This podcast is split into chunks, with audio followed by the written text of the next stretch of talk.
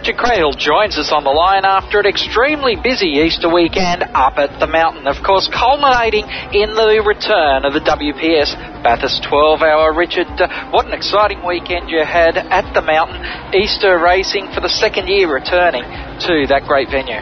Yeah, g'day Craig, g'day uh, listeners, and happy Easter to one and all. Uh, big weekend, and, and forgive me if uh, if I'm a little bit quieter than I usually am today because I uh, spent eight and a half hours in a commentary box at Mount Panorama on the weekend, so my voice is a little worse for. Uh, no, look, great weekend, very very competitive Bathurst 12 hour race, and couple of lead changes. And when you get a, a 12 hour endurance race that goes down to the last sort of 30 or 40 minutes, like that one did, it's always a good thing, and uh, really positive signs for the future. Mm.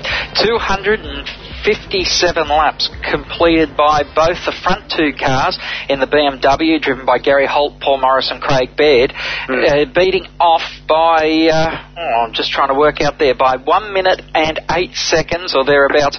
A, a very blooded rally car, the WRX from Subaru Australia, driven by Chris Atkinson, the WRC champion, well, sorry, driver, yeah. Dean Herridge, and Cody Crocker, who are certainly well credentialed drivers on the dirt, normally associated with dodging trees, not running around the blacktop at Bathurst. Yeah, and, and full hats to the rally uh, drivers, Craig, because you know they probably weren't expected to be the leading of the two Subarus. The other car had some very experienced uh, circuit racing drivers in uh, Grant Denyer, Neil Crompton, and uh, of course Chris Alajajan. So the rally guys did a great job, and, and they were leading the race up until about an hour and 15 to go. Uh, the, the way the pit stop strategies worked out and, and the few little dramas for the BMW meant that the Subarus had uh, had done very well, and, and the, the rally drivers had taken the lead leading the race. An, an unfortunate safety car, though, with with about an hour and a half to go when uh, the third place car got stranded up the uh, the top of the mountain, um, meant that uh, Craig Baird, who was behind the wheel of the BMW, was given an opportunity to close in. And obviously, Craig Baird's a vastly more experienced driver, and the BMW is a class above the uh, the Subaru, so it was a faster car. There was no doubt no doubt about that. Had there not been a safety car, Craig, I think we would have had a really fascinating fight to the finish with the Subaru trying to hold the lead and, and Craig Baird trying to chase them down in the uh, the Gary Holt owned BMW. Wasn't the case, and uh, some last lap drama or some last minute dramas, I guess, with about 30 minutes to go, that the BMW got black flags for some leaking fluids. They quickly fixed it, and in the end, yeah, held on to win by about a minute. And uh, great performance. And I've known Gary Holt for about a year and a half now, and have been fortunate enough to do some work for uh, for the Eastern Creek Karting Raceway in the past. And um, he's, he's known as a bit of a hard man of motorsport, he's Holty, but uh, there were tears for him in, in pit lane after the race, and they were pretty genuine too. Well, they've managed to pick up uh, one of the few trophies you can get from Mount Panorama. Of course, the V8 Supercar Peter Brock Trophy is the pinnacle, I think, of Australian motorsport. But uh, the Bathurst 12 Hour held a, a prestigious place in the uh, Australian calendar for quite some time uh, before it fell off the map. Oh, yeah, it did, and um, there was a lot of interest in it coming back. And I think the fact that there were four works supported, you know, factory run cars there, the, the two Subarus, and, and Subaru Motorsport making a very, very big splash. And out of all the operations there, they had the most professional pit area. They had all the walling up and team PR people running around trying to promote it. And, and of course, Holden Motorsport had their two Astras and the very highly publicised all-girl team, and, and we'll talk about that a little bit later if we can. Um, and then, you know, there was some quasi-factory support from Toyota for, for uh, Colin Osborne's Toyota Celica team. There was some factory involvement from Alfa Romeo and the Alfa Romeo diesel that took part in the race. And, um, yeah, look, I mean, that's what the event has been designed to do. It's been designed to, to reinvigorate production car racing in Australia. Uh, first signs are with 34 cars took the start, 28 finished, so a great uh, reliability rate. Um, I think first signs are that it's worked, and uh, you know, there's a good business plan in place for the 12 hour to be a, a long term stature at Easter at Mount Panorama now. You know, it lasted four years before. Hopefully this time it can last a bit longer. Mm. Now, you mentioned the all-girl effort of the uh, Firepower Benton Astra Diesel. I guess trying to jump on that Audi bandwagon from the Le Mans 24-hour race of uh, last year. Yep. But unfortunately for Sam Reid, Christina Orr, Leanne Tander and Lauren Gray, it all came short by about five hours, or four and a half hours, I should say. Yeah, slightly different pedigree to the Audi R10, Craig. Just, just slightly, slightly different philosophies in design, perhaps. But uh, no, look, the girls did a fantastic job. Um, I don't think uh, there was a little bit of scepticism I saw, and I, I've got an involvement with a couple of the girls in, in a managerial and a media side of things, and I, I think there may have been a little bit of scepticism on some people's behalf about the um, the potential for them to do well. Uh, I, I think most of that, to be fair, was levelled on the car because I don't think anyone had any true expectations of what a diesel-powered Holden Astra would do at Bathurst. And you know, all four of those girls are extremely well credentialed, and, and we all know that they're excellent race car drivers. Um, that proved to be the case, and all four of them did a, a superb job. And I think the car punched above its weight. Uh, for most of the race, it led the Alfa Romeo diesel, which was in a class above it. So uh, for a while there, they were technically winning two races. Un- unfortunately, the fact that it's a production car race came back to haunt Holden Motorsport because they had problems with the ECU of the car. Because it's a production car race, they're not allowed to uh, to make any aftermarket modifications to that. So they had to work around the existing software with cooling the car with the ECU with it not being able to turn off.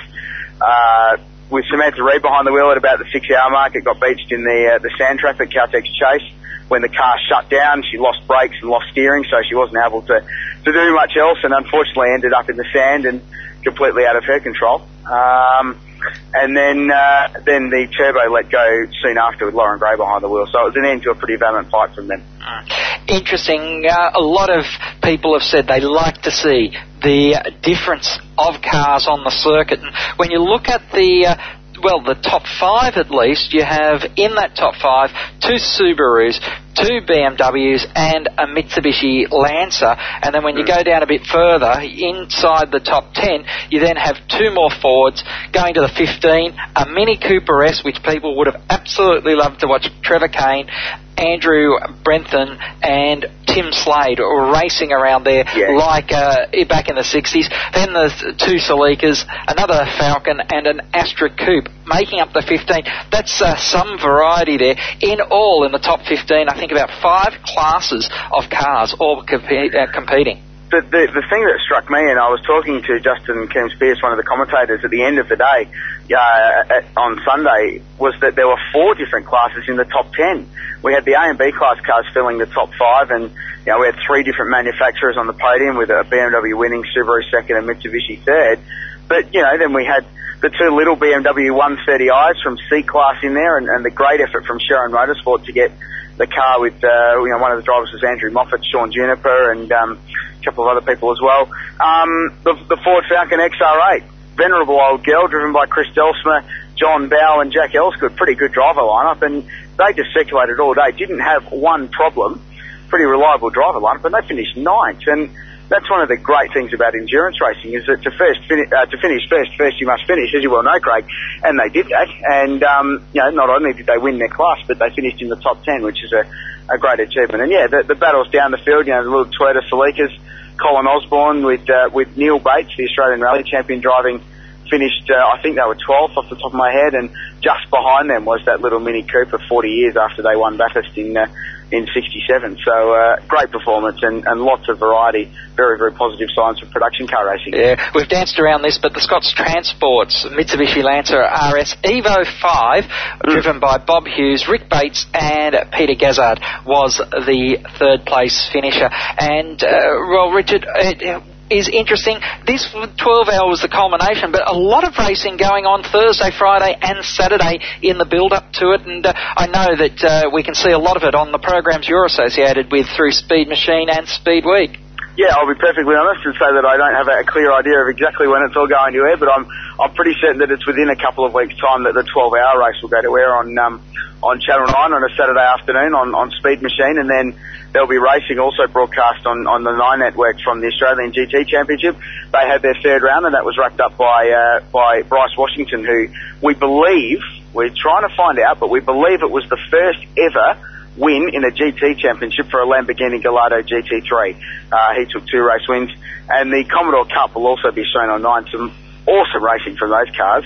And uh, Marcus Zukanovic came back with the number one on his door and uh, and won the round there. So some great racing, and I look forward to uh, having a chance to talk about it again when we get on television with it. Yeah, it is going to be all ahead of us. But uh, Richard, we'll let you finally get a break with that voice, and uh, wish you all the best until uh, well, the Formula Threes will be the next outing that uh, I think you'll be jumping uh, back Yeah. into the seat for. From the sublime to the ridiculous, isn't it? From uh, production touring cars at Bathurst to Formula 3 cars at Oran Park. Can't wait. Uh, Gold Star Championship well and truly on, and I'm off to go and find some Allen suitors for my throat, I think. Thanks very much to Richard Craill joining us here on Inside Motorsport. Joining us on the line is the winner of the Bathurst 12 Hour for 2007. That is, of course, Gary Holt. Congratulations, Gary. Uh, I guess you're getting to like the sound of that title. yes, you're not wrong. Uh, I've had a phone call this morning about 8 o'clock from Paul Morris just thanking me and asking whether it had sunk in yet. He said it was fantastic and he enjoyed every moment of it. It came together quite quickly too, didn't it? Your plans to uh, bring Craig Baird and himself into the car for the 12 hours? Well, the problem was that we couldn't get our hands on two BMW 335i's. That's where the problem was. And uh, BMW Australia rang us in around about uh, first week of February and said, look, we've got these two cars here. And so we all started planning, but then those cars were press cars and we couldn't get our hands on them till the first one arrived about six weeks ago and the second one only four weeks ago. So um, then ordering a lot of parts from overseas like discs and and uh, fuel tanks, etc., etc. So um, yeah, it all came together. We had 20 guys working 20 hours a day for the last three or four weeks, and so um, situation was that um, we were lucky to get there. Well, you had to face a, fairly formidable field as well, and uh, backed with a lot of factory support, uh, in particularly from the Subarus, who were your close competitors throughout the uh, throughout the 12 hours. Well, we're really concerned about the, the Subaru because the original ruling from CAMS and the regulations was for a 3E production car race. And um, the cars had to be registered for the road, road use. And both the Subarus and even my Evo 8, um, you cannot register them on the road. So it was quite an achievement to beat a rally car. It is, and uh, well, it's settling in now, but you've been competing for an, a number of years in the production car classes, and uh, I hazard a guess that this is probably the biggest win. Well, it is. You know, I've had two races. Um, the last race was the last round at Eastern Creek of the Australian Performance Car Championship, and we won the uh, Australian Championship. And then this one, winning this one, I don't know where the third one's coming. Hopefully it is. Well, we look forward to seeing how the Eastern Creek karting. Uh, well, BMW, you're going to stay in the BMW now for the rest of the season in this car. Oh, definitely. You know, just, it's a long-term investment by Barry Morgan and myself with this two-car team. Um, the reason why we went with a BMW because they're so strong versus the Evo is a great car, but you'd have to spend about fifty thousand dollars on rebuilding it. You know, starting tomorrow, an Evo. Whereas my car can go and do another couple of 24-hour races if it want to. It's it's so strong, and um, the, the reliability is incredible. Well, I guess uh, now you've got this one under the belt. The uh, question is, how soon do you head over to Nürburgring to take on 24 hours as opposed to the 12? Well, we're going to talk to BMW and see if they want to get involved with um, with us, and you know it all costs money, but um, we could be there next year. Sounds like uh, something to strive for. Congratulations, Gary. It wasn't without its trials and tribulations, but uh, I guess that's the beauty of endurance racing. Well, you know the problem that we had, we had the fuel tank only arrived from England last Thursday, and we hadn't tested it, and we had an enormous amount of trouble with this fuel tank and the plumbing, and uh, we were leaking fuel. We got black flag in the last hour of the race, leading the race. But fortunately, we had a, enough lead. But uh, the other thing was it's a 100 litre tank, and uh, there was two fuel stops there where we were only filling it up with 40 litres of fuel. So we were having uh, a lot of dramas in that that area. Um, then a sensor fell off the car, and the engine cut out, and so it was a very nerve-wracking day. But it's a real credit to my team and engineers and all the guys that put it together. It sounds like it. Uh, well, it's going to take you a few days now to uh, get down from the high. Oh well, we're not. We're all um, we're all down to earth sort of people, and um, you know, it's, it's it's just a relief. It's you know, there's a lot of pressure on all of us, and um, you saw that relief at the end of the race. Um, there wasn't a dry eye in the place. Well, congratulations, Gary. It has uh, been uh, interesting. 2007 at the mountain, I guess 2008 can't roll around quick enough for you. Well, we'll know a lot more next year, and then hopefully um, we can uh, learn a lot from this year. Thanks very much for your time. Thank you. Cody Crocker had a interesting weekend at the Bathurst 12 hour, having, uh, well, a long period in the Subaru WRX car at the front of the field. It was a, a tough pill to swallow when that BMW came up and grabbed you in the last few minutes of the race.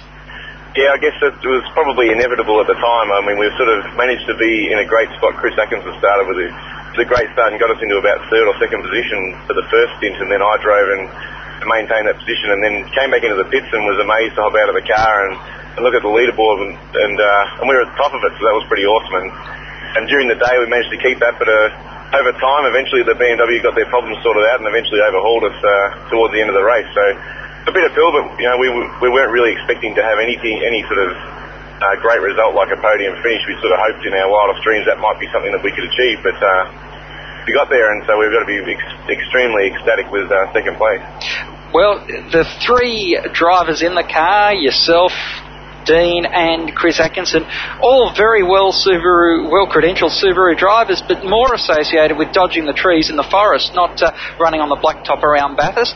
How have you enjoyed this uh, slight change in roles? Uh, it's been a really enjoyable experience. I think probably the result makes it all that better, but all that little bit better. But uh, it's a it's a big change and, and something that uh, we're all wanting to do and and uh, looking forward to. It's just another challenge for us. And and uh, of all tracks, we decided to go to Bathurst. It's one of the most amazing tracks to drive. So I guess from a rally point of view, we we sort of expect to see lots of trees and things close to the road and not so much uh, concrete walls, but. Uh, well, Cody Crocker joining us there on Inside Motorsport. My thanks to him, Gary Holt, and Richard Grayhill. Until next week, keep smiling and bye for now. Inside Motorsport is produced by Thunder Media for the Community Radio Network.